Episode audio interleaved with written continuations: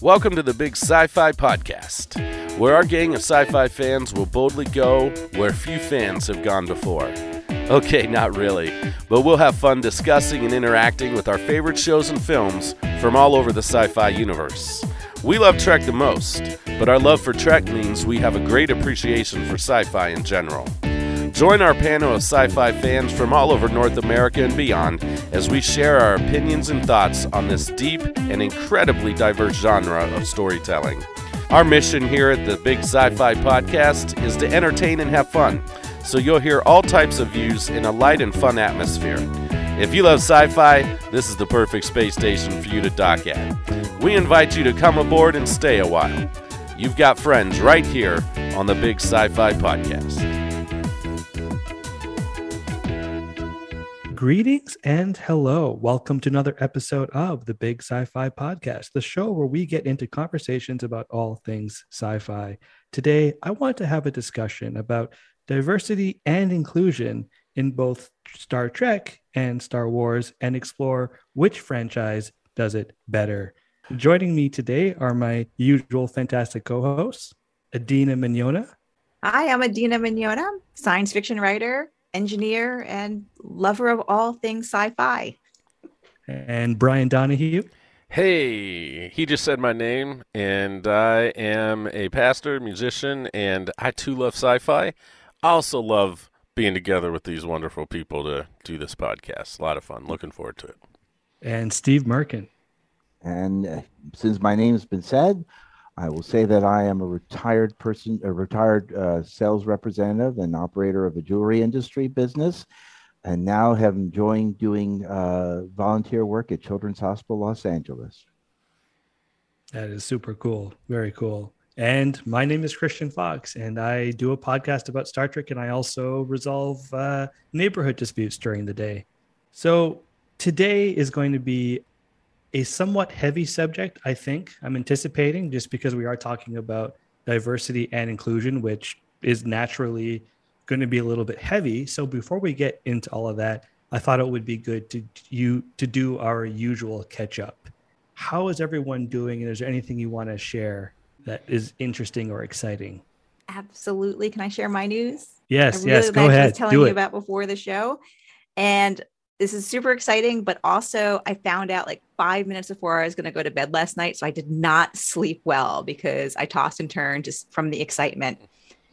Uh, I live in Maryland, uh, not too far from Baltimore. And every year for the last 50 something years is Balticon at the end of May.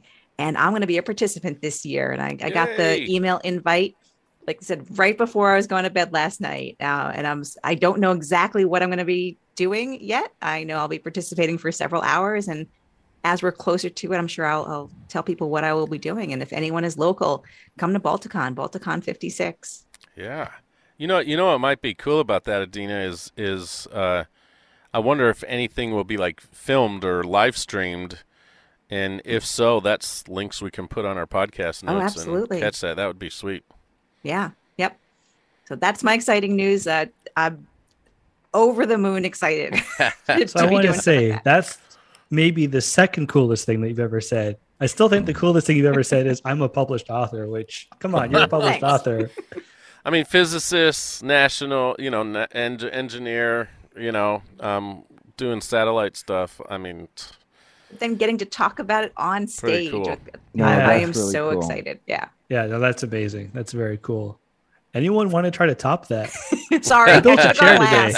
That's what I did. Well, well, let's see. Oh, okay. Well, first off, uh, Adeena's book arrived, and I started to read it. So I'm into chapter, I think, three now. But I didn't do what I normally do, which is read the last page of a book because I want to know how it ends, even though before I even started reading it. But I didn't do that because I'm going to give it the linear treatment from start to Mhm. finish all the Awesome. way through. Yeah, I'm going to do the same thing. My my copy just arrived, but the idea of starting at the last page first just it stresses me out. It's like um, unless it's a show that does the whole oh here's this hor- thing that happened. Oh, Mhm. let's go 24 hours back or in the past. But Mhm. I don't know. That stresses me out, Steven. right. Yeah, yeah, that's something, something, something. And then the other thing is, um, I've been, as I mentioned, you know, volunteering at Children's Hospital, and last last Friday, and then well, really this this tomorrow, this coming Friday, uh, I will then be in the reading room with kids and distributing books and spending time with them, and Mm. it's something I'm looking so forward to because you know these poor kids they're they're tied up in the hospital for days, weeks, or months, and the hospital policy is if a child walks into the reading room, they get a book and they keep a book. And I just like, you know, to me, reading with children, well, I did it with my own children, is so fundamental in their development Mhm. to Mhm. do something like that and to help maybe alleviate and try to be a little silly and have some fun with them because they're they're going through a lot. And so Mhm. I'm I'm I'm really looking forward to this next evolution in my my time as a volunteer children's hospital. Nice. I, I love that, and and I know I enjoy reading with my kids. My wife and I have, from as early on as we can, when they were born, we start reading to them, whether Mhm. they can understand us or not, and just get in the habit and the routine. And they Mhm. both love books. My daughter is reading um, uh, James Patterson books, uh, Wow. Treasure Hunters, that are that thick now Mhm. and my wife loves them too, so they read them together. Um, and she's reading all. There's days that we'll walk into a room and she's just on her bed reading, and it Mhm. is a wonderful thing. Um, yeah. uh, and it's it's a it's a type of escapism too, and letting their imaginations grow and develop, and hmm it's it's the be- it's one of the best things. Well, I'm I'm Mhm. excited because I I- I'm not a published author uh, like our friend Adeena Not yet. not, Not yet, yet. but I I have um, just uh, now a couple weeks ago, I guess, finished um, some updates and edits to a book that my editor, um, that is helping me with this, uh, returned back to me after after diving into my story and really being honest and raw about everything. And so I made updates, sent it back to her, um, and so I'm looking forward to what the next stage of uh, is for me in this story. Is as it's a story that started for me uh, over 20 years ago, actually, and it's evolved from what I thought would be a stage play musical to I decided I was just going to write write it in story form and and see what happens. So I'm finally this past year started digging into it and I'm so excited to see what happens. So stay tuned, That's great. folks. Stay tuned. That's folks. really cool. But All now, is there still a musical uh, possibility down Uh, the road? you know, I don't think so. I've every every now and then I've thought about it, and I love musicals. I, Yeah, by the too. way, the new West Side Story, absolutely Ooh, gorgeous. Yeah. If you Yeah. haven't seen it, uh, I'm a huge West Side Story fan of the original film. Uh, by the way, who directed that, Steve? The, the- oh, let's see. Oh, yeah. This guy named Robert Wise. Robert Wise, the director yeah, of yeah. Star what Trek: are The the- Motion what other movies did he do? Oh, yeah. Yeah. The- Yeah. Yes, the, the musical Star Trek: The Motion Picture. Yeah. picture, which was so happy and fun, just like Oh, West Side yeah, Story. yeah, yeah. But anyways, no, I've I've I've thought about doing a musical before, and I, I had the music all written and and stuff, and just needed the story, and just decided, you know what, no, no, I'm not going to do that. And so the story has evolved, and uh, I'm I'm just looking forward to sharing it and see what happens. Yeah, me too. Have That's fun with it. exciting. That's very cool. Yeah. And yeah, I don't really have any updates. As I said, I put together a chair today at work, and that was uh, Hey, that's a good. Any day you put together You know? chair is a good day. Which I'm book. enjoying. Yeah, that kind of stuff is fun. but beyond that, actually, I saw Picard season two, which uh, when you're listening to this, this will probably be a couple of weeks ago that this has already aired. But I'm very Yeah. happy with it. I Haven't seen it Felt yet. good. Dying, dying, and, uh, dying. Yep, no yep. spoilers. Thank you. Yeah, no, I I uh you really get sensitive to when people like just post spoilers and it's like, no, we we need to learn. We know that we can't post spoilers, okay? So Right. everybody should accept that and follow the social protocol, please. and now this will not Oh, I tell go you, ahead, Brian. Real, real quick, real quick. Last night, my wife and I watched uh, the last episode of season one of Picard, and I bawled my. I, I had to hold back the tears, even No. though I knew what was coming. I knew it. I knew it. I knew it. It was such a beautifully done scene, very well acted, all the way around. The whole last ten Yeah. minutes of that episode are Oh. quite beautiful, and um, I just I cannot wait for season two. I mean, we have so much to look forward to just from what we see in the trailers for this Mhm. thing. Um, Yeah. it should So be exciting. pretty cool. Yeah. in the I gotta last give it- season too, right? They're only doing three seasons of these total. So Right. no, no, no. Yeah. Season two is now. He Yes. said they're only doing three, so we we Yeah. have two more seasons Right. to look forward to. hmm Yeah. But yeah, you're absolutely right. The, the last 10 minutes of the season one of Picard, it, it, it, it allowed Data to become a real person because he came to an, it, it, he, he had what we all ends up one day doing, coming to an end. It was just beautifully done. And, and just, you, you're like, you're going, I can't wait. So, so uh, a couple of years ago, I, I got a bottle of Chateau Picard and it's been sitting here and I didn't have it for the season one, but I'm definitely going to have it tonight for season two when I watch it. So, so not being a, a wine person, but think deeming food or deeming shows to be worthy of certain foods, I would say this first episode was uh, Chateau Picard worthy. Okay. Again, not being even a wine person though. Excellent. Excellent. Thank you. Okay. Good to know. Now I want to get into this uh, heavy discussion about diversity and inclusion. Mhm, mhm. And um, I do have some general questions, which uh, I'm going to throw out and we can maybe go one by one. And then, you know, as the discussion will evolve, because that's what we do and we just talk about everything. But I just thought I would start off with, um, you know, one simple ish question, and then we'll go from there and see where the conversation takes us. So, my first question for the evening How does each franchise handle diversity and inclusion behind the scenes?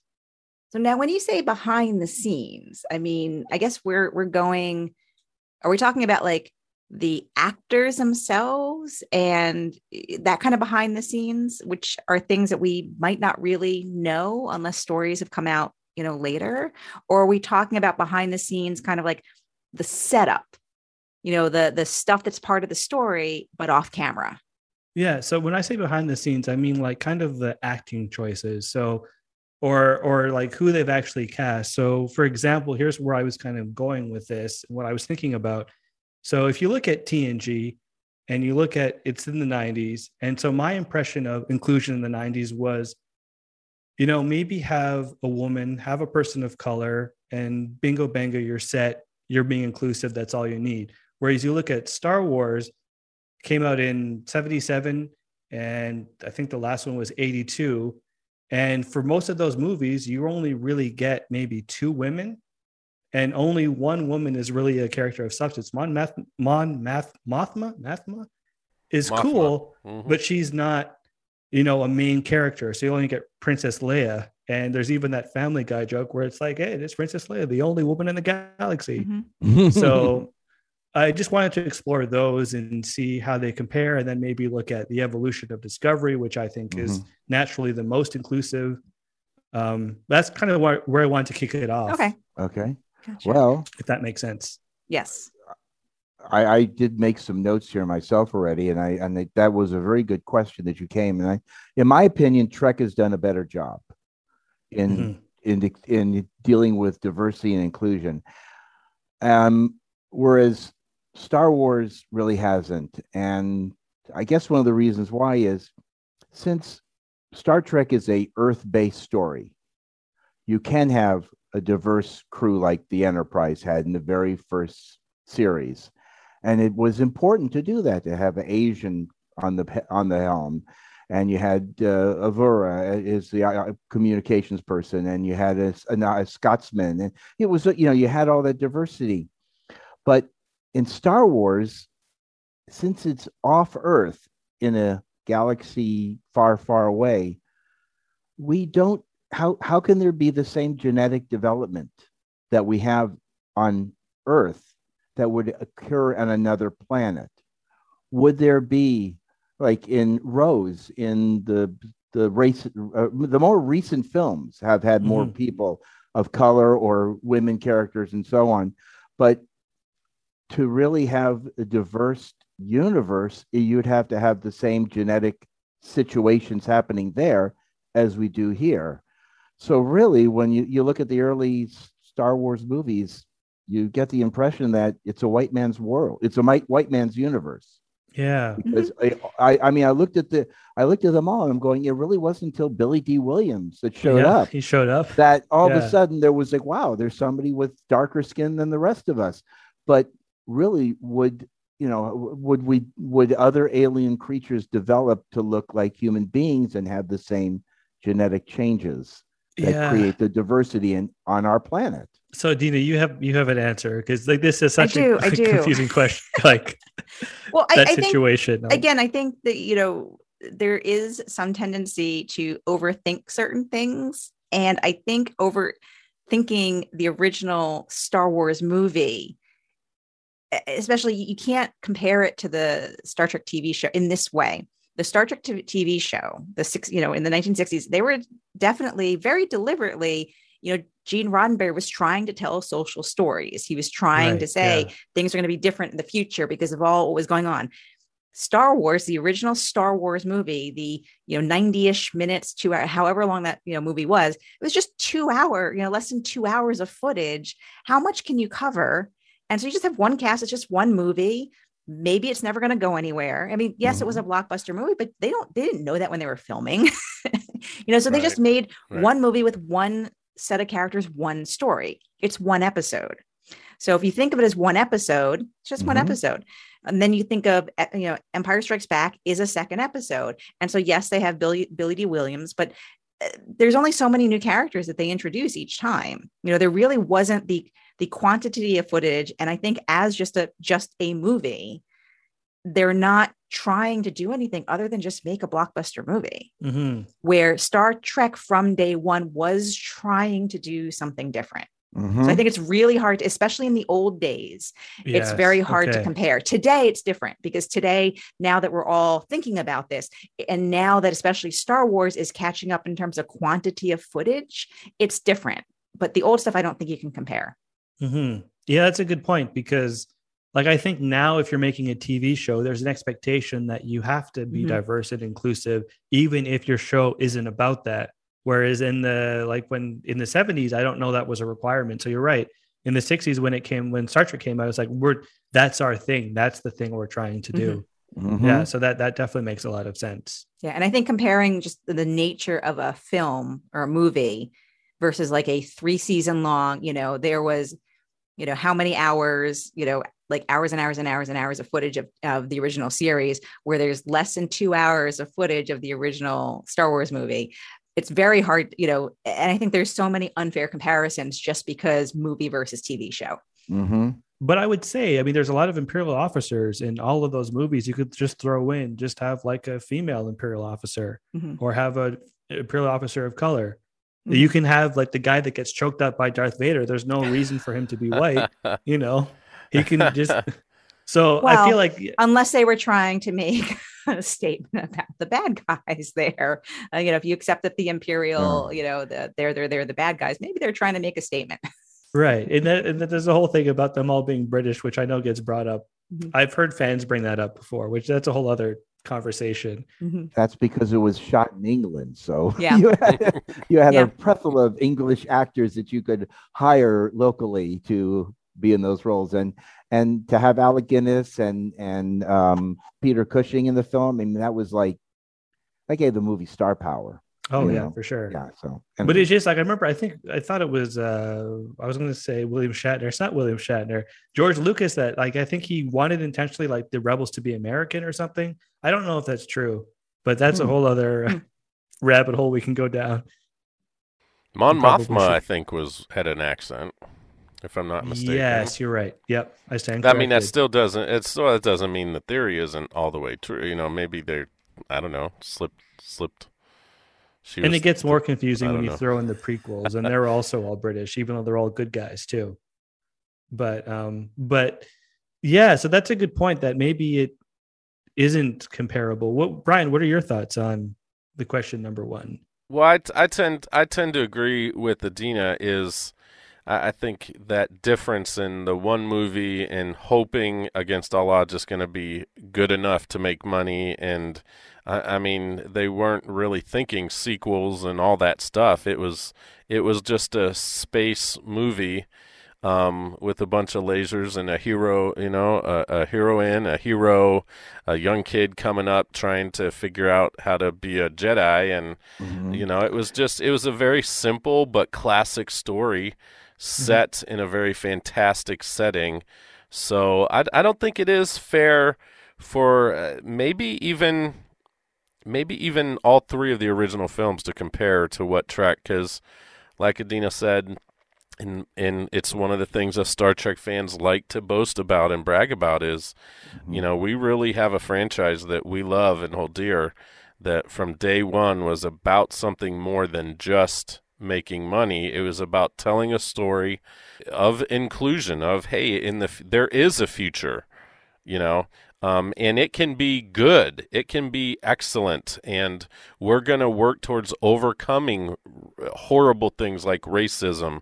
We're going to learn how to work together. I mean you know even with uhura being on the on the set i mean it was incredible to have a russian on the bridge Mhm. Yeah. you know what i mean i mean during that the was Cold War. During Yeah, the During just- exactly yes. during the Cold War. just as big a deal to have a Russian on the bridge that they worked together with, that they liked, that they loved, you know, like um, uh, that that type of inclusion, even beyond black and white, um, which of course we know uh, b- back in that time. Uh, I mean, t- you know, Martin Luther King Jr. had that very now historic chat with Nichelle Nichols, Yes. and it, and it wasn't Thank it wasn't bringing that it wasn't that she was doing a bunch of stuff. It was just that she was there and his kids. Representation. Yeah. Mhm. Representation matters. Yes, he Mhm. got Yes. there. His kids got to see her Yes. every week playing a vital part on this ship. Mhm. Um, and so if anyone listening, if you have not seen Nichelle Nichols tell that story, just Google Nichelle Nichols interview MLK on YouTube, and there's a there's a couple of times that she's told it. But she talks about how she was going to leave Star Trek, and Right, Martin yeah. Luther King himself convinced her not to. It's a Mhm. wonderful story. And it really is, it, you know, we we use the phrase these days lately, representation matters. This was exactly what they were doing before. Now the the phrase that we Mhm. use. It's- yeah, Mhm. and and It I think perfect. I- It's beautiful. I- I- yeah, and uh, I, I just and she has influenced women going into outer space. There's a documentary I haven't seen it yet, but it looks wonderful, telling that story of her role in um, aiding that and inspiring women Mhm. to go after that type of thing. Mhm. Um, and so I think I think that the legacy of Star Trek definitely is that from day one, um, it, it was about something more than just science fiction or just you know fantastic stories. It, it was about spreading a message of inclusion. You know, it, it- the original series didn't do it perfectly either.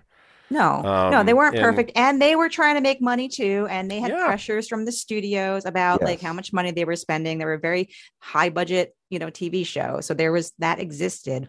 But you know, Roddenberry was trying to get all this on the screen and trying to, you know, Mhm. to to show a different future for for all of us. And what's amazing though is if we skip ahead then to de- today, I think Star Wars, now that they're into doing the shows, is really also uh, doing some very interesting, amazing things. Have you guys heard this one with Boba Fett and the the Tusken Raiders? Oh yeah. th- I just heard this story- yeah. a week or a week or so ago, and I, I went and looked up some articles about it. But they're doing a a sign language based, a gestural based language, Yes. and apparently it was a deaf actor who helped create that, who was Oh, you know brought in wow. and helped create that. And which when I was I didn't know this when I was watching it, and I, I was again, and I don't know much more beyond you know the alphabet and one or two one or two um, hand signs. But when I was watching it, I was amazed at how natural it looked and how, I mean, it really worked really well. And then so now to find out a little bit behind the scenes, how it was developed by someone who really knows what they're talking about, yeah. pun That's- intended. Uh, it was, it was really good. wonderful. And that's beautiful. And I think that's, that's a great way that the franchise is showing inclusion both on and then Yeah. behind the scenes. Yeah, exactly. Literally, Mhm. really behind the scenes. Mm-hmm. Yeah, that's so true because they are definitely catching up. And even just going back to the comment about the original series and not doing it perfectly all the time, I think the challenge too is it was just inclusion meant something different in the 60s as opposed to now. but Yeah. yeah, Oh, still without very definitely revolutionary. And sort of what we're talking about leads into my second question, which is how do characters in each franchise verbalize in, in verbalize inclusion? Which it sounds like they maybe don't necessarily verbalize that so much in uh, Star Wars. No, they didn't. And you know, because in Star Trek, the that great phrase by Spock, which is infinite diversity in infinite combinations. I mean, that just covers it right there Yeah. without question. Whereas you had Han Solo saying his famous line, hokey religions and ancient weapons are no match for a good blaster at your side. Well, it's basically just poo-pooing the belief in something more of a higher level of, of a force, whatever it can be. It, you know, if it's God or if it's you know the the the life force that they talk about. And I know again that was keeping things simple, bang bang, shoot 'em up, whatever. But you know, Star Trek always used that as a basis of you know that is the existence of the infinite diversity and infinite combinations. That says it mm-hmm. all right there. But- you know, Star Wars wasn't all, and again, I don't think, I think Star Wars still did some fantastic things back in the day. They just weren't as deliberate or as obvious. So I watched Star Wars. So Star Wars co- comes out in 1977, and I first saw it in about 1980 when I was six. And so here's what I'm exp- and so at the age of six, I believe I was completely unaware that in society there are some possible uh, expectations or limitations on what men versus women do. Six years old, I'm unaware. Uh, I don't know. I, I see this movie. So I'm watching this movie. Yes, Princess Leia is a princess, but she's a bad ASS princess. I yeah, mean, for sure. Seri- seriously, She's she's really she, right. So that's my first exposure to, you know, my now Disney princess is, you know, yes, someone comes to rescue her, but she, she's grabbing the blaster and kind of saving themselves. She's taking charge. So they Mhm. still did some unintentional. I mean, they're they were not doing it deliberately. They were. I know they were not like, oh, we have to show this woman powerful. No, they were just telling the story. It just happened to be that she was such a fantastic, strong character. Mhm. So, Right, you know, she's always been my role model because she's, you know, that strong, smart, and gorgeous. I mean, like she's all of it, which is just to me one was always wonderful. And I've always loved her character for for all of that. It's been great. My goddaughter Yeah. actually has a, a tattoo of Princess Leia holding a blaster on Awesome. her arm. Yeah. That's Mhm. really cool. Yeah. I mean, she might be my she might be my favorite character in the Star Wars fran- in the original Star Wars franchise. Mhm. Yeah, no, that makes a lot of Yeah. sense. Yeah, and I, and again, um, that's that's really interesting. I'd never thought of it that way, Adeena. Uh, I think that's a pretty powerful statement and something that our listeners should hold on to because that she really was quite strong and powerful and very sure of herself and um you know had, had the, the other characters were drawn to her you Mhm. know She was a leader. yeah and and they and they kept that leadership role for her into the new movies which is you know she's Yeah, they did. general Le- Leia Mhm. Organa. right right you know so uh, she really is amazing so here i am as a six seven year old girl that's that's what i'm watching without really knowing and without it being deliberate it just being there that was you know And they've carried that to the later films where Yep. Rey's a major character. Mhm. And, you know, it was so sweet because when, when we could afford to go to Disneyland, we'd see little girls dressed like Rey. You know, they'd have the Mhm. whole outfit that she had at the beginning of the movie where she's in, the, you know, for the Oh, desert my- clothing. my daughter adores Rey mhm. Yeah. So there's another strong female character. And also in in Rogue One, Yes. Yeah, yeah, definitely. you have, you have a woman who's the leading character there. But I think the difference and why I think Princess Leia to me surpasses them is because I think it was a little bit more organic. It wasn't done with we ha- mm, okay, we have to show a strong female. I think now when when Rey comes in, which again I love the character of Rey, but I think it's still done a little bit more deliberately. I really like when it wasn't when it's just like okay, yeah, just well, of course Princess Leia is Princess Leia. She's just yeah amazing. Just also, also the difference is you know I, that deliberateness is important to understand and it's okay that star wars is different than star trek Yes. in this regard too because how dull would that be to have two franchises Oh, be yeah. pretty identical with what they're going after? Um, I, I think it's wonderful that they're so different in in uh, almost every way.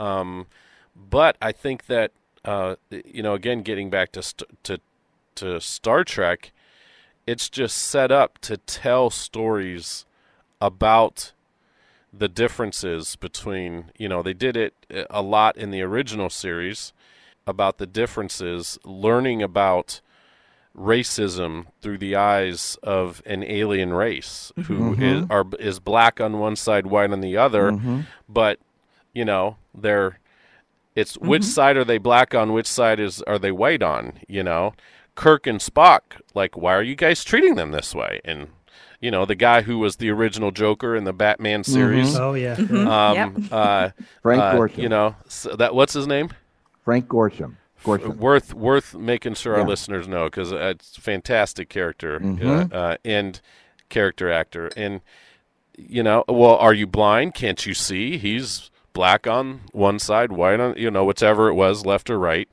and kirk and spock are in this crew are standing there going what in the heck you know Yep. and so for the viewers of that time period that would have and even now it still plays pretty powerfully as Mhm. far as the message that is trying to get be brought across the screen to us is that we really judge in judge each other in such simple ways um, based on color of skin based on what side of the railroad tracks you were born on which you know um, and and I think Star Trek just made did a beautiful job in the sci-fi realm of of saying, "Hey, wait a minute, there's some stuff we need to examine about ourselves." hmm But viewers could watch it and listen to it because it was great storytelling, hmm and they could think about it. Um, and you know, at the end, they usually had a cute little humorous moment with Spock, McCoy, and Kirk. You know, to kind of lighten it right at the end too. Oftentimes, so But not that one. I think Yeah, they, No, not was- that that one. one they they end up just saying that you know th- what happened to them they're probably the they found that you know it's, it's a desolate landscape and it's just the two of them and they'll just fight each other to death to the My end only concern or complaint with that episode, and this, I hope we don't go down a rabbit hole. I'll try not to, but just the fact that they don't ever condemn the what I can't remember his name, like the guy that's like we know, we like the enslaver guy. It Mhm. just they seem to very much condemn both of those people because they're like, well, how can you behave this way? But it's like you're not acknowledging the fact that this other person is being like his the people with the that's why it's so confusing with the with the black on the one One side on one side, one on the other side. Yep. are being Yeah. like treated are being abused and put in slaves are, are being enslaved but kirk doesn't ever condemn that it just everybody kind of looks at them and go oh those people look at the two of them going at it Mhm. Hmm, Aren't that's they a little bit interesting. weird? I don't think I ever picked up on that. I, I need to. It's been a while since I've watched that. but the running is hilarious which i always cracks me up I do think one of the tragic results of racism in our culture, and and I think that, and we could probably pick handfuls of, of episodes across the Star Trek s Mhm. universe where they've dealt with this in, in one way or another, even if it was just touched upon lightly or heavily in different episodes. But racism leads to more racism. Mhm. Like, uh, it just the hatred just keeps going and going, and even the people that are oppressed, that the racism can be pointed towards, can in turn get so fed up and and struggle with that that they hate back in return as a natural Mhm. result of the oppression and the hatred being heaped upon them. And so I love the episodes, and of course I can't name any right off the top of my head, but I know they exist numerously, where it, the characters in our in our starships are like, we can't believe this is happening. Like if they Mhm. only knew um, that it's just gonna it's gonna lead to more hatred. It's gonna lead to more killing. It's gonna lead to more um, oppression. And um, so I love that that this thing that I grew up with um, taught me at a very early age, along with good parents and family and Mhm. stuff. Um, that's unacceptable. That's Mhm. you know it really, but it did it in a way that made you think. You know, it showed you different avenues of this or ways this come out. Uh, and so it was very thought provoking, these episodes. Yeah. Mhm. Yeah, definitely. Now I always think of Alexander when Steve was mentioning the, you know, infinite diversity and infinite um I can't Combinations. combinations. Yes. I I I actually always- had to look it up. I couldn't remember it myself, and I had to Yeah. look it Wow. up and type it But down it's like- because I could never remember the exact wording. and I live and breathe. I can remember like most dialogue from most of the movies, but I can't remember this one thing. But the Mhm. phrase that always sticks out to me, or the line rather, is when Captain Kirk says to Alexander, when he says, Well, people care that I'm short. And then he says, In the future, in Starfleet, no one will care. Or Oh yeah. um, uh, there's some variation of that line. Now I'm Mhm. blanking because I can't remember that line. To Now I, I want to go like we watch that episode tomorrow. It's- yeah. It's Yeah. really disturbing. I would say it's the most terrifying Trek episode ever, personally. Hmm. That's a that's an interesting hmm adjective to describe a Trek Yeah. episode. Just because they're like they're being controlled, and it's like Mm-hmm. literally Kirk can be controlled in such a way that he will kill Spock, and Spock is Mhm. trying to kill Kirk, Mhm. and they're and the the people are like manipulate are physically Mm-hmm. controlling them, and it's just like a horrifying thing that they just they they obviously they save the day Mhm. and they figure everything out, but that But scene isn't it- oof, it- gives me the Isn't it, willies. inter- isn't interesting that Alexander, that's the one again with the Romans and the whole thing, the power that they have, right? And at the end, when Alexander has the ability to kill them, and he wants to, he wants to exact his revenge for the mistreatment he got. And they go, You can't do that. You can't lower yourself to their level.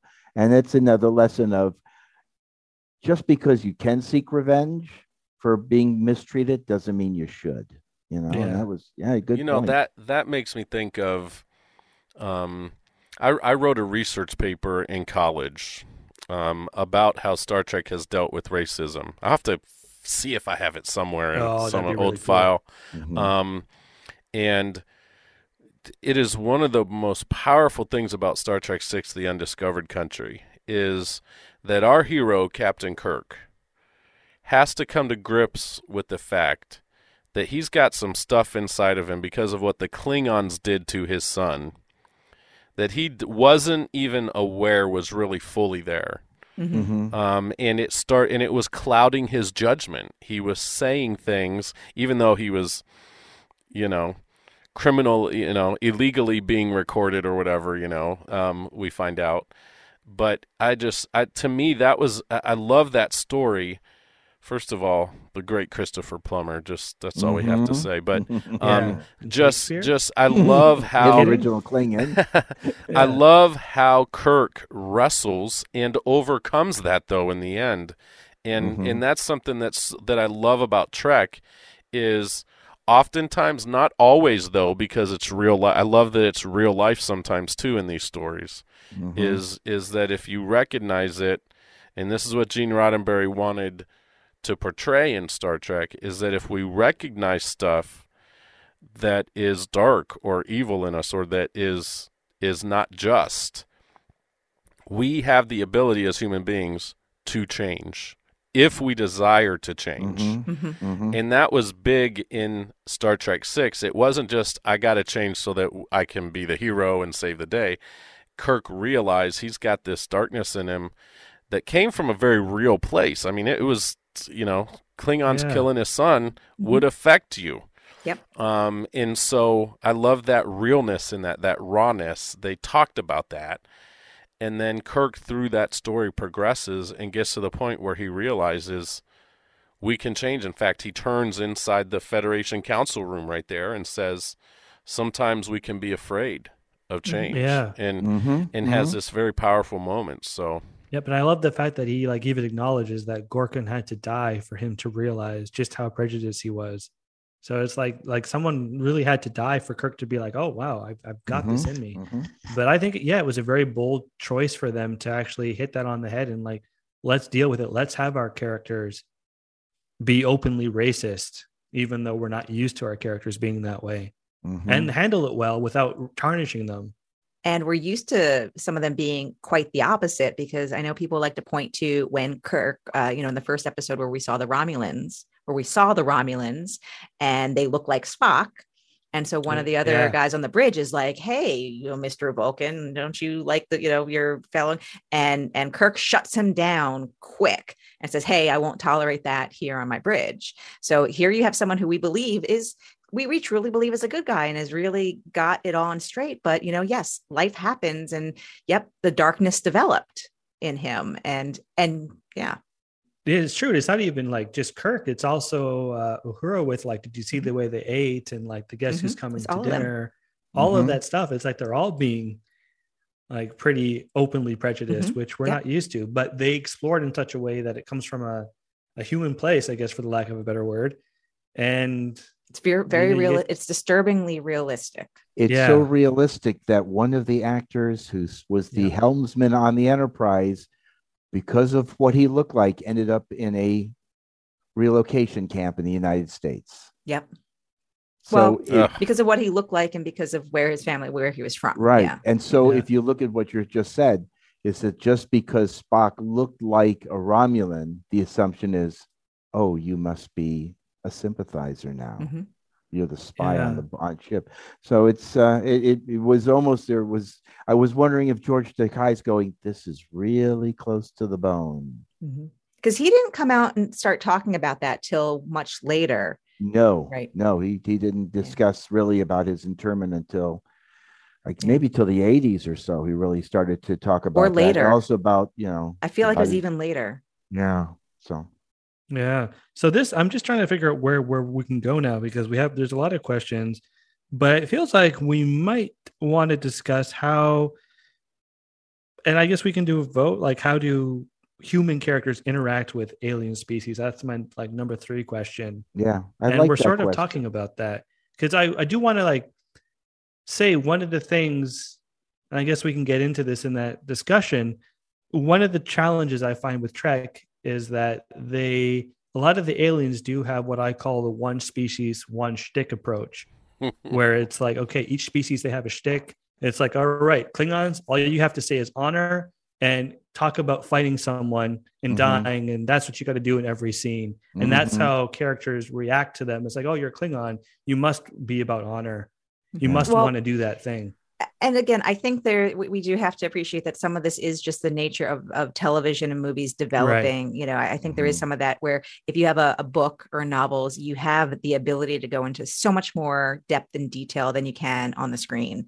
So I, I think that you have to take some of that with a grain of salt. That unfortunately, a lot of the aliens do come out to be stereotypes of their of their race, um, and so. But again, I I I, I feel like we can't be too critical because it is a TV show, it is a movie, you know, it is a movie, and there is there are practical limitations in terms of well, not just you know budgets, uh, but really yeah. also well, that's just actually the what I want to get into as well at Yeah. some Yeah. point when we can Yeah. get into this is the budget situation. yeah how much you know time can you spend in a you know 15 minute episode you know what can what can you do right and I, I did actually enjoy you know some of the the episodes in enterprise when we really started to actually learn you know more about T'Pol and Vulcans that's where I thought we Mhm. started to get we really started to get different sides of the Vulcans. And I loved the episode where we went back and met her mother and back to the Vulcan homeworld. You know, so I, I think there is Mhm. the good thing uh, about Trek, especially, is there is so much room for that development.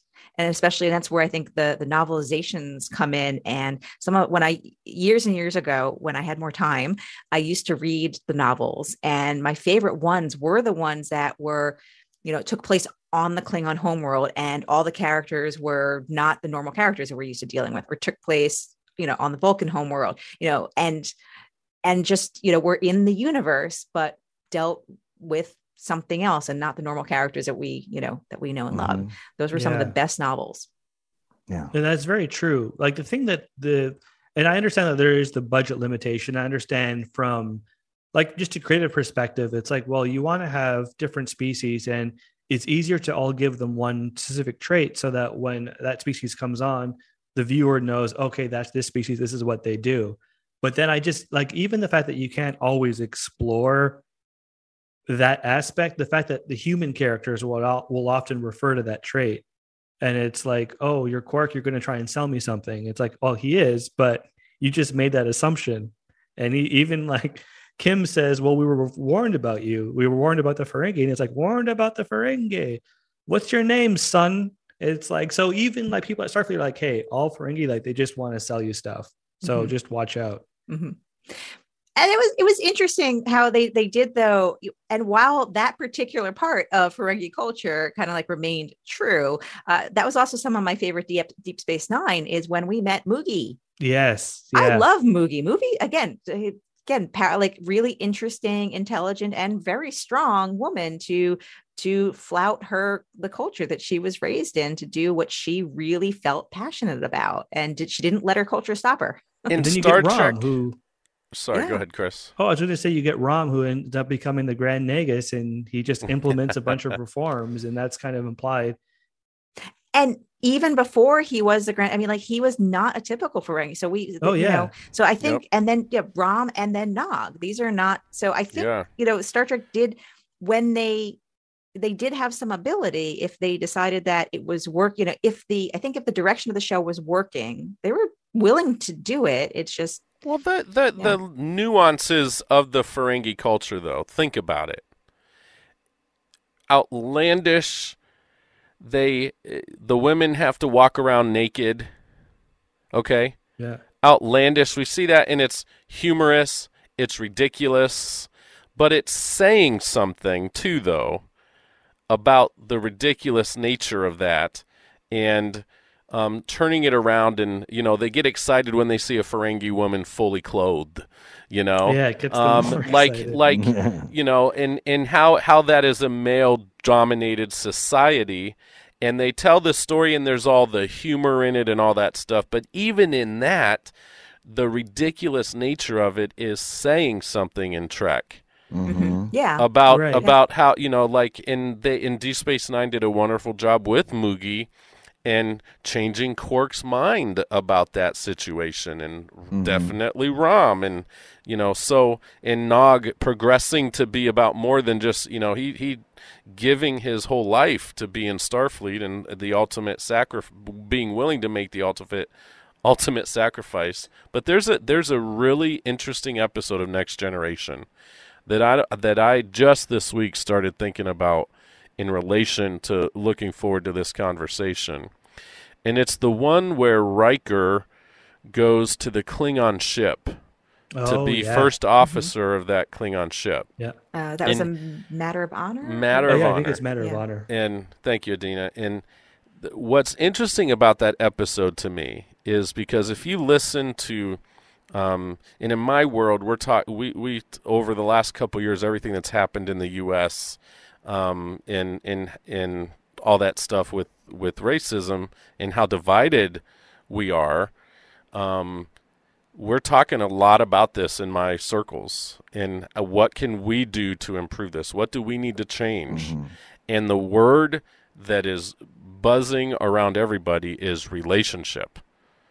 You, in order to know somebody, you have to know them. You have to eat with them. You have to talk with them. To understand their perspective, you have to listen, and mm-hmm. and you have to be together.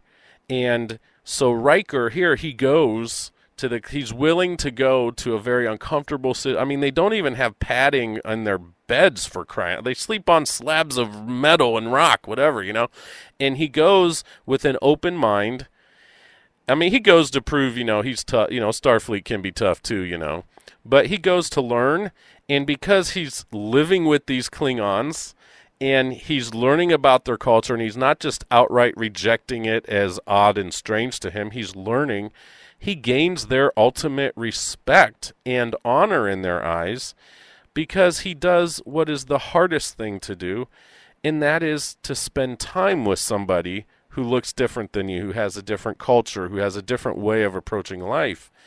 And they learn about him. They learn that hey, um, you know these these these humans. They don't say humans like Quark does, um, but you know they they in turn learn something about humans and about Starfleet through Riker and his ability to flex and learn. And yeah, I think that's Sure. fascinating. I also want to point out the thing that I actually talked about this on an old episode when I was doing like a case for or against Riker, but the fact that he spends, I think it's maybe an hour or a couple of hours before he goes over to the ship, he spends some time in 10 forward just eating a bunch of Klingon food to the point where it's like the only other person who's ever been able to eat Klingon food who wasn't Klingon was Dax. And he's like, not just like, I'll try a little bit, but he's just so into it.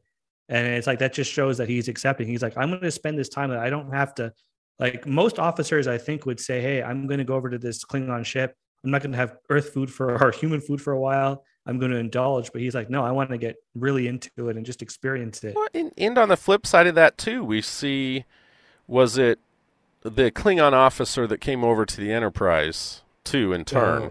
Yeah. Um, you know that crew had a lot of adjusting, and Picard encourages them to to not just outright reject his leadership style, to Yeah, give it a true. chance. Mhm. Um, and so fascinating again. Just you know, it's it's a it's a cool story. I think the storytelling in that episode is pretty good. It's a nice story, but those little nuances that are thrown in there, um, I think are really nice. And and it, again, it doesn't have to always be. Sometimes it is in your face.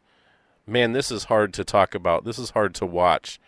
But sometimes having more of a I don't know what the word I'm looking for um, is a, a, just a gentler approach to it can also be powerful in different ways um, to where it just gets you thinking and then internalizing stuff. I don't know about you guys, but I mean, I watch stuff just for the entertainment and yeah. you know, but but I also do like thinking about what I watch and do I agree with that? Do I Mm-hmm. you know, was were they wrong in my opinion, you know? Did they make the right decisions? What would I have done?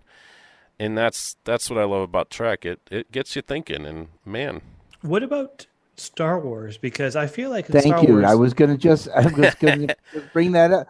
No, I was just going to bring it going. Here we are. We're citing every example of what we're talking about here, and it's all about Star Trek. And going, well, what about Star Wars? What about Star Wars? And it really goes back to what Adeena said: is that there's just not that much material out there. You know, they've done the animated series. It's all about the action, right? It's all about It the really is, and, and overcoming there's- evil. Right, would- and that's. Mhm. Go ahead, Cris. Oh, sorry. You can go ahead. No, no, no. I was I was going to just say is that I think Star Wars created a lot of different species and a lot of different characters, and in their case, a lot of different robots, Adeena, because those were the characters that they wanted to create, and he also wanted to fill his universe with diverse species. So he used a lot of puppets and he used a lot of makeup and and and then in the later films a tremendous amount of cgi Right, work Of course. um to just kind of fill the universe with all these different creatures whereas star trek everything seems always is a humanoid Yes, that's Yeah. you know and, but and the one I- thing that i'm sorry go ahead Oh no, but I think again we have to appreciate the the cost in, in Right. doing that. Well, yeah, so- is- that's actually one of my points. So a couple of things. I want to say one thing before, but I guess we can go into the question about budget and resources because Adeena's Mhm. hinting at that. But it so I want to make the counter argument for Star Wars that I think Star Wars in a lot of ways maybe handles aliens. I don't know if I want to say better, but pretty well, just because I get the impression when I'm watching Star Wars that when you're watching a human character interacting with an alien, for the most part, it seems like everybody's just totally unfazed. Everybody's code switching, everybody's speaking in their language, but they're all interacting. And for the Mhm. most part, I don't get the sense that humanoids are uncomfortable around aliens. Just like not that they're in the main storyline, but it's just like watching them in a bar. I feel like they're not they're being very inclusive, even though the show isn't saying, Hey, look how inclusive we are. You're just getting this well, they're impression showing that, it that it's normal. This is Yeah, this that is it's just normal normal life. This is how they thing. grew up. This is Mhm. just you know, it's Mhm. there's there's humanoids and then there's non-humanoids and, and whatever. And I think you know, Star Wars is was always pretty cool because they did put some some non bipedal like so or some because we, we okay so we saw in star trek you know you got spock but he's Yeah. for all intents and purposes you know two arms two legs the same height as we are is very very very similar to humans and Mhm. even you have Worf, you have Deanna Troi who's half beta they're all very very humanoid what Star Wars did that is, I think, slightly better. But again, I don't think they did this for any deliberate inclusive reason. It was just because it was interesting and it worked. So you have Yoda, Mhm. who is, while he's got two arms and two legs, he does not move around like, you know, you or I do, but he's a very main character, very main, interesting character. Then you have Jabba the Hutt, who's Giant this big, slug. Yep. Yeah. you know, so you did so they did do a really interesting job with that. And I also noticed again in Boba Fett recently. So they're talking about like an episode or two, the mayor, the mayor. And I Mhm. really I had a picture of some humanoid character. And then when we Yeah. actually see the mayor, I'm like, wait, like that's really neat. And the and I loved how they did the language with him because you hear both. You hear him and then you hear the translation. You hear it all kind of like simultaneously. So I really loved how they did that. And yes, no Yeah. one is no one is phased by it it's just this is normal we interact with all kinds of just you know unusual aliens and that's okay Yeah. i always like that Sort of too, just uh, going off of this, and I guess this does get into the budget situation where Dina's like saying that, yeah, like on Star Trek, it's like everybody's humanoid. You throw in a bumpy forehead, you're good to go. Most people were, well, I'd say like, especially in the 90s Trek, it was like, yeah, most, most aliens were white people with bumpy foreheads. Mm-hmm. And so I, I guess how does how do you think this has already been hinted at, but like how do you think the budget and resources Mhm. impact yes both of those shows? Because Star Trek, you get the impression that well, they're all about diversity and aliens. It's like, well, 90% of the ship is human, like if we're looking at TNG. Right. Yeah. I, I- I think this. I think we have shows like Discovery, Yes. um, Picard. I think the newer start the the Kelvin timeline films too. Also, even just as far as aliens, they they're they're getting much more creative because they have larger budgets Mm-hmm. in these shows too with the aliens. Even on Discovery, we're seeing starting to see some insectoid looking character Oh, on yeah, the lions. bridge and um, Oh. you know we're seeing people with different it's it's not just the forehead Mhm. or the nose that's wrinkled it's Mhm. it's they're getting much more creative and i think part of that is because of budget for sure um in in what they can do with prosthetics Mm-hmm. um, I also think too, like like we're, I think Star Wars maybe. Oh wow! I'm about to say something I never thought I'd ever say. I'm I'm going back from the computer. Star Wars, and this is hard as a Star Trek fan, but I'm going to do it.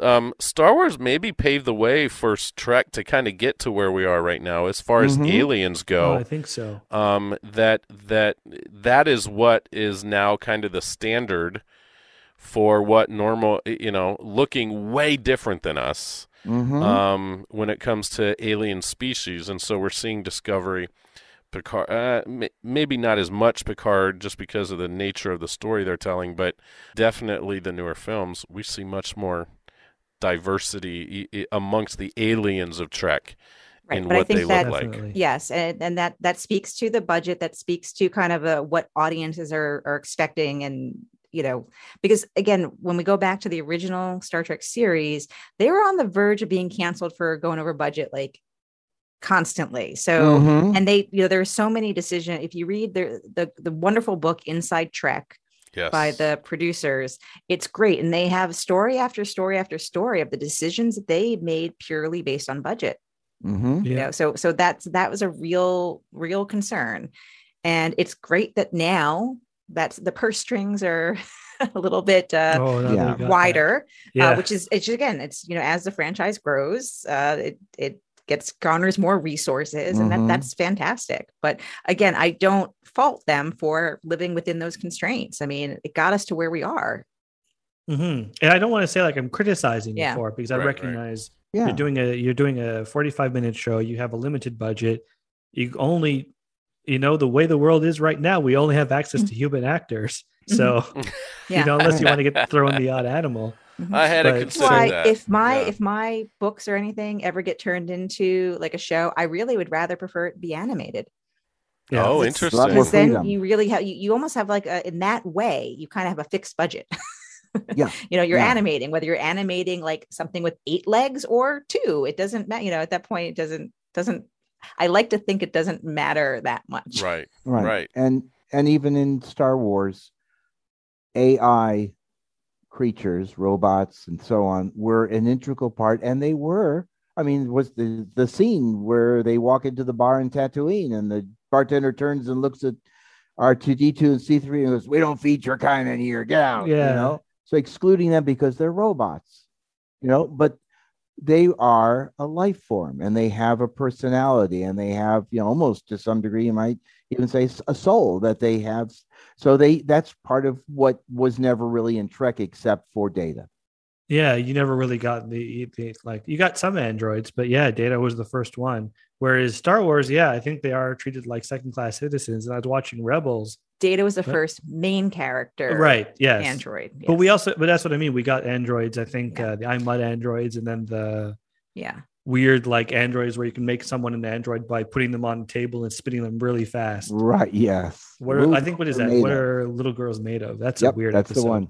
Yeah, but I, I think you know that that's just kind of the fundamental differences in the universes. You know, Star Mhm. Wars they gave us a universe where just ro- these robots that are borderline sentient are just normal and they're everywhere, and that's Mhm. just not. And and Star Trek being a little bit closer to our real world, just that just it doesn't have it. And you know, it, it when we were had our last episode, we were thinking about time travel, and what it made me think of is just yeah, there is no time travel to my knowledge in the Star Wars universe right and I, and I say to my knowledge is because i never uh, watched cl- all the all of clone wars and i haven't read the novels but that's a universe completely free of that but yet on the other hand they have the force and that you know their Mhm. universe is built on the force and of course that's not a thing in in star trek because that is specifically star wars so I, you know Although Q would make a fantastic Sith Lord.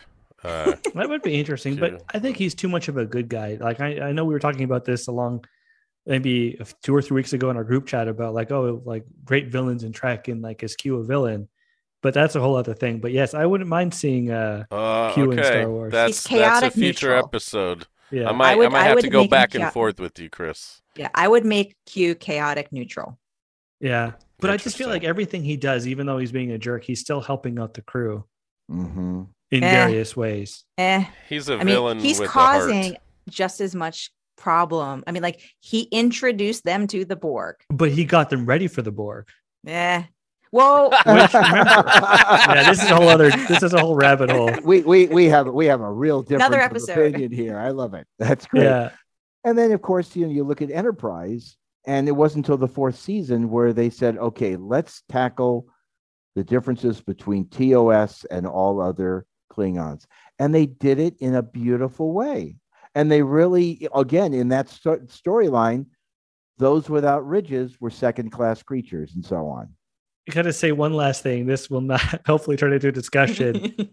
I'm so thankful for Enterprise solving that issue, and then I'm still bitter about Discovery coming along and saying no, we're throwing that all out, and the Klingons are going to be even more different now. when when we get to talking about why someone here doesn't really like discovery that was one of the opening bits i went wait a minute now they're lizard people because it was like uh, wait, uh, they look more like the uh Xindi reptiles and I thought Yeah. that why Yeah. did they do that See, I guess did- that didn't. I guess that didn't bother me because because of the Enterprise explanation that there are different kind of different subspecies of Klingons. When I first saw Discovery and I first saw this iteration, I'm like, okay, there's there's an even more, and okay, no big. So to me, it like wasn't that big of a deal. It's just like if they if if if Enterprise didn't go out of its way to like solve that problem, I would Mhm. have less of an issue. But I'll say so from the years 2005 to 2017, I could I slept very happily knowing that at least the Klingon issue with the forehead had been solved. And it was again it was done it was done I- i mean if that was an intention of Manny Coto to tackle that storyline in the fourth season then congratulations to him for having done that because it was really done very well Oh yeah, it it was, was- brilliant. but it, even there was so much even more in discovery where they've changed the the klingons the type of ships their reaction the way they acted and thing it's it's it's so much away from everything else that it it's almost like you'd have to say that they were a splinter group even more so but they don't even get into that and that becomes the basis for the the klingon human war that happened Yeah, the first episode or You know? season. But like any final thoughts? Any Yeah. Um, I was gonna say, I don't know. And and then the other thing was, you know, when you wrote the question of humans interacting with aliens, it also came to me about the philosophy in Star Wars and Star Trek. In Star Trek, the the the prime directive, if you look at how humans were to deal with aliens, which is no touchy, Mm, mm. no touchy. You don't get involved. You don't influence them. Whatever. You you stay away from that. It's not how humans, it's how Starfleet. Right, Right. but Starfleet, you always think about is Earth base. Well, but I guess my point And being is, human- is and humans. people who are not part of, I mean, there are humans out in the galaxy or, you know, out there, they've got ships. They're not Starfleet. They're not bound by the prime directive. That's what I, that's what I mean. Only Mm, Starfleet okay. is bound by the prime directive. Starfleet and then the the Federation, the government. I would say the if I'm just a person and I'm going to go be a colonist and I've got a ship, you know, I'm I'm hauling cargo and I happen to crash land on another planet, I am not bound by the prime directive. I'm a private citizen. Whereas in Star Wars, everything is That was a tangent. What what the second half of this the name of the thing is war. Everybody is Mm-hmm. fighting each other. Yeah. There there there there there are always battles. There's always this species fighting that species. There's the rebels, and then and it was always just war base. Mhm. Yeah. And I think the interesting thing about Star Wars is that because it's a galaxy, it's a long time ago in a galaxy far, far away, aliens are old news to the Mhm. point where like it's just something they don't even think about. I, I don't Mhm. I get the sense. Mhm. Yeah. And this is um well, it's a thought I had, and this will be another episode maybe down the road, but like I always thought the difference between Star Wars and Star Trek is that like in Star Trek, starships are like planes in the sense that we have planes, but going on a plane is a big deal. Whereas in Star Wars, they're like cars where we could just jump into a car and we park. Mhm. And Mhm. that's it. Hang it up just- real and it still like kind of works. Like I, I Yeah. I am amazed at the beating that well one that, that the Millennium Falcon always took and that too and again now that I'm I'm through you know the Mandalorian and Boba Fett that their ships took too oh my gosh Oh, yeah. The, that was oh, the awesome Razor it's Crest. awesome The Razor Crest is torn apart by the Jawas. Yes. They built it. They rebuilt it. No big deal. He, he I'm says so glad the Razor Or- Crest was destroyed. I'm like, I did not like that ship. What? The Razor Crest was cool. Oh, No, it was come just like on. out of all the ships. I, I know. I get into arguments with my friend who I'm like, I'm just so glad that thing was destroyed. Just get Mando a No. new ship. I You know, like just- it the way I like you know, similar to Millennium Falcon because it's like it's his home too Mhm. and, Right. and, and not in the kind of way that you know the enterprise is their home because i love the enterprise of course but Like it's the a different Hotel. kind of home where this is like a cozy personal home where like one person is taking care of the whole thing you know one person can't maintain the enterprise so it just i, I really love those like homey Mhm. ships Mhm. yeah, and I like the homie ships too. I just for some reason the Razor Cre- uh, Crest did not do it for me Mm. the way like even some of the other ships that I- we get to see I- in the series. We're I going on a wish. tangent. this is a big Yeah, I tangent. wish. it's definitely a Sorry. tangent. We Well, I'm going to continue it. I'm going to continue it for one second. Sure, go ahead. We, I wish we could have seen more of the Enterprise D on the big screen. I would have loved another film with the Enterprise D, but alas, I am not in charge of such things, so Yeah. I'm learning how to live with it. that's So I'll say this. I What is think we 20 should all get later, I'm still we should all get mugs that say this is a tangent so that when we eventually sell merchandise, people are like, hey, that's like what they say on the show. That's just, amazing. Just take a little sip when we need to say we're on a tangent. yeah. Um, we'll go a Oh. We'll make a T-shaped tangent. Okay. Like I love. I love getting back to our basic subject here Mhm. real quick. Yeah. Yeah, I, go ahead. Mhm. I I love you know we we we love our great bird of the galaxy, right? We love th- what Star Trek was meant to be from day one, what what the Mhm. plan kind of was, and the idea and the themes, and wanted to tackle real issues, um, which is fantastic. Um, I, I I think that we have a franchise and stories and characters that really have have dived deep into the pool of the human experience. This is a Mhm. lousy metaphor to say pool of the hu- human Okay. experience, but you know what I mean. Mhm, And mhm. Um, I love that whether it is a human character or an alien character, and we're working through that, they're working through whatever their circumstance is, their struggle, their hardship, their difference. Um, I love that w- that it's not also all, and it got be- it's gotten better and better through the years, of course because we still had issues in the original Trek of objectification of women. Yeah. You know, with the uh, crazy outfit. You know, I mean, they, they tried to put St- stuff like that. I mean, it's also yeah. it's also just a sign of the time, though, oh yeah, too. for sure. Yeah, And- yeah, yeah, yeah. Uh, There's a sign of a time, and uh, in in Nichelle Nichols' autobiography, and um, I think she's probably spoken about this in interviews too. She talks about at least the uniforms that they wore and the, the short, short, short skirts, and she talks about how it was actually a very empowering thing for them to be able to show off their legs and do that. So they didn't think of it like we look we look back on that and we're like, oh my gosh, they had to wear that. She looks back at it like, nope, I'm showing off my legs, and this is awesome and empowering. And yeah, so it really is a different. Mhm, You know, you have to mhm. yeah put yourself in the time Yeah. and it's and it's everything. the Kirk but, but I love that gets right. I uncomfortable. different. Yes, Yeah, that's a that's yeah. a different a thing. Kirk But yeah, I love I love how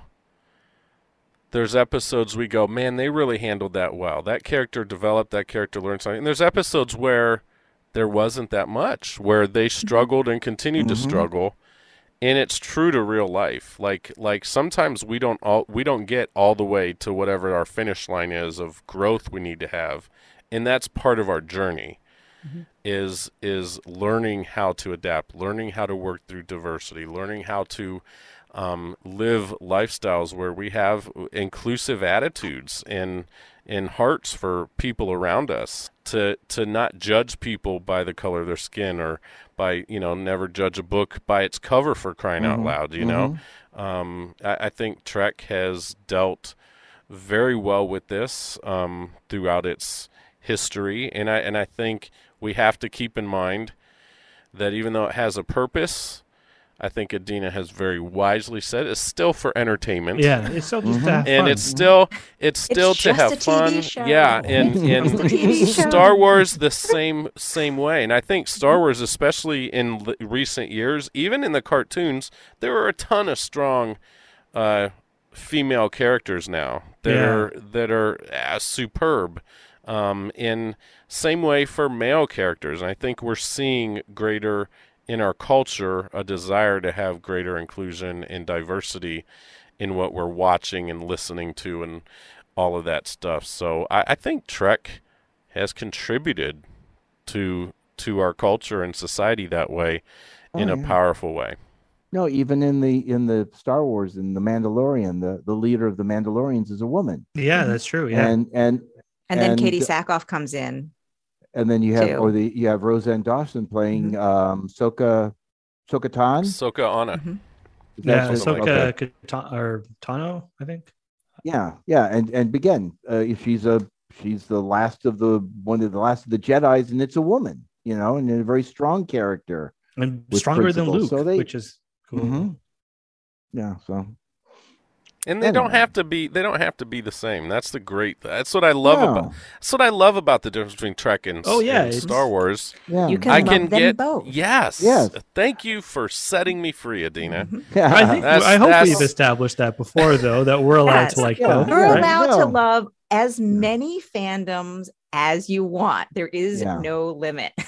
Yes. Yes. You heard it here, folks. I just wish we Well, could get a what- technical understanding of the technology so we could compare the two. You could have nerdy nerdy discussions Well, about which one's stronger. but This- that's this that's almost what- like saying like you know like what was it what's the age old like superman versus um you know like who would win but they're from two different universes so it's yeah, just like it's hard to. just sometimes it doesn't make it doesn't you know you, you can appreciate and love them for just what they are Oh, for sure. I just like to get nerdy and be like, what would happen if Yeah. you were to take a tricorder, take it into Harry Potter? Can you scan magic or you know just weird stuff like that? Because it's That what we do. weird, Go on the sure. Reddit page, go Sure. down the rabbit hole. It's Yeah. amazing.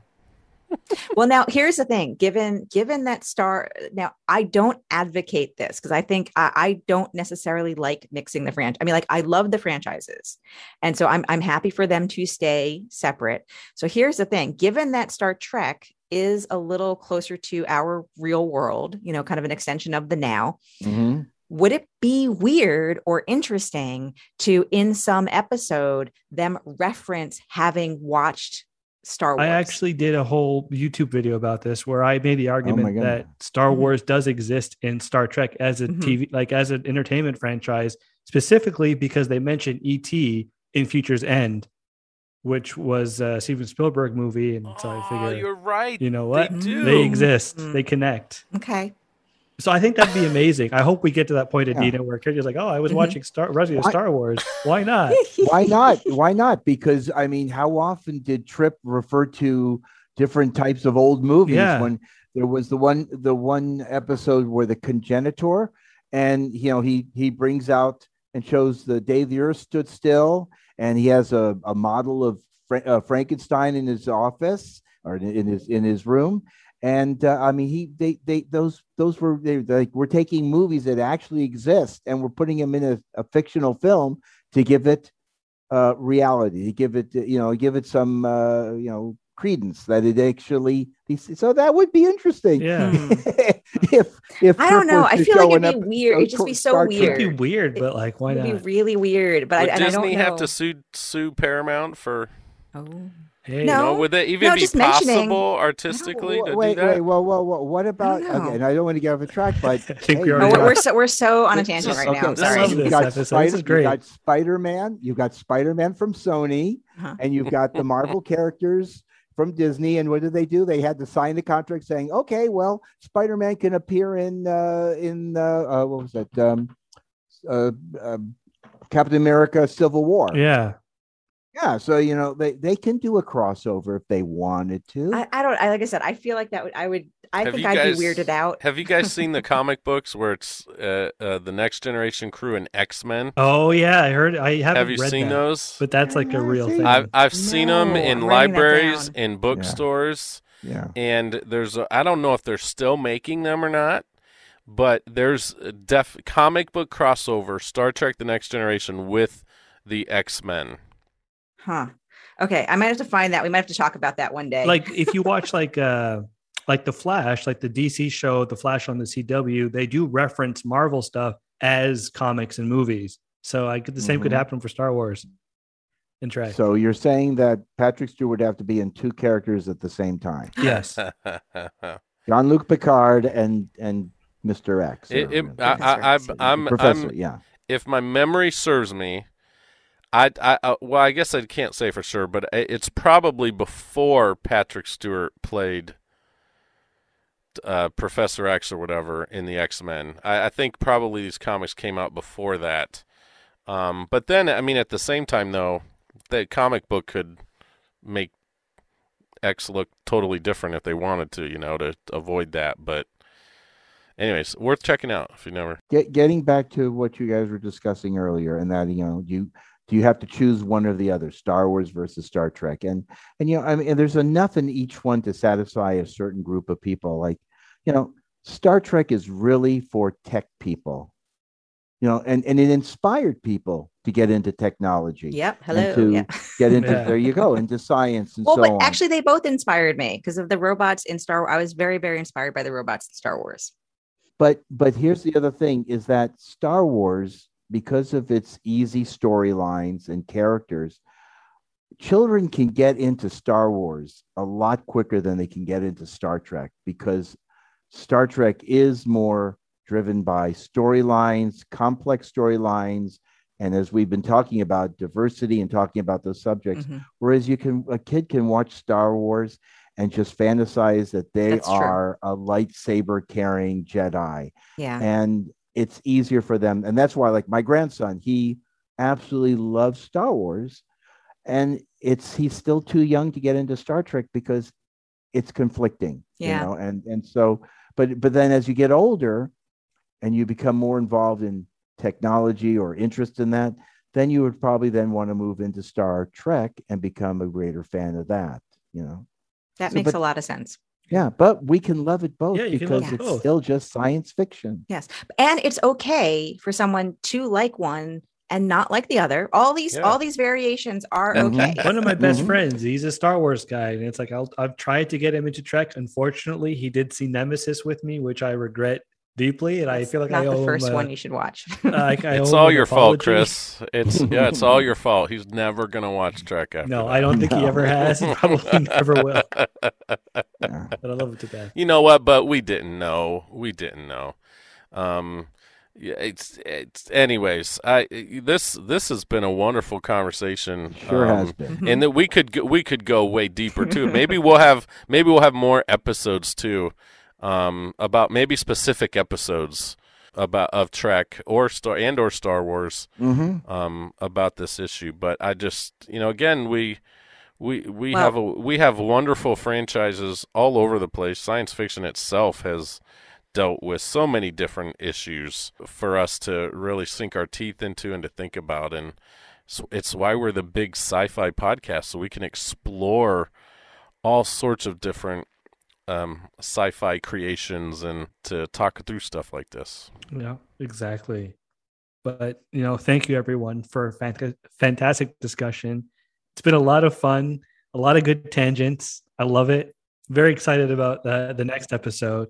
But before we go, do any of you want to plug anything and where can people find you? Adeena Mignogna. Sure. The the best thing is to just go to Amazon and get my book Crazy Foolish Robots. That's the thing to do. And also check out my website adeenamignogna.com where I blog about like science and Star Trek and science fiction stuff and you can join my newsletter there so you can follow on what's going on. Cool. Everybody do that immediately. But finish. Let's l- listen to the rest of this episode first. Well, yes, yes, yes, yes.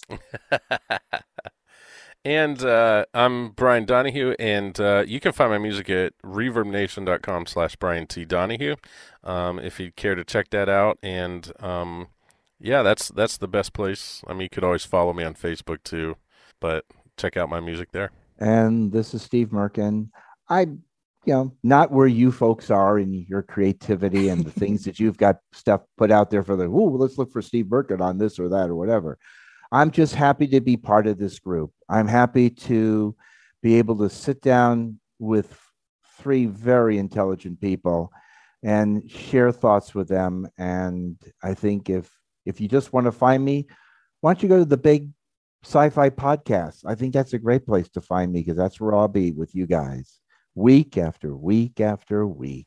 and can I say this now because it's going to Yeah. exist soon? So ahead. it's going to exist a couple weeks before you, you where we post this episode.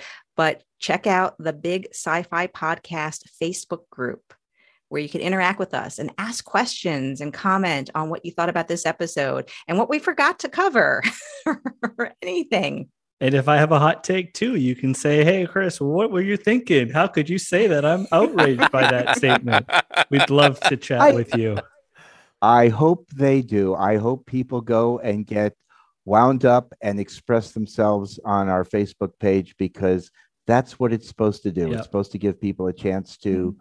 to express themselves, Yes. hopefully in a creative way. and polite, politely, Politely. you know. yes, of course. Yes. Exactly. Yes, We can yes. like that's, that's the thing is I want to we should clarify is hey, you can say you disagree with us, but let's all do it Mhm. nicely because after all, Yep. we're just having a fun discussion about you know things Yes. that we love.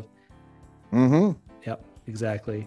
And uh, yeah, and I'm Christian Fox, and you can find me on Twitter at Yelling About Star Trek, and you can also find my podcast Yelling About Star Trek, or you can find me here on the Big Sci-Fi Podcast. Thank you, everyone, for listening, and we'll catch you next time.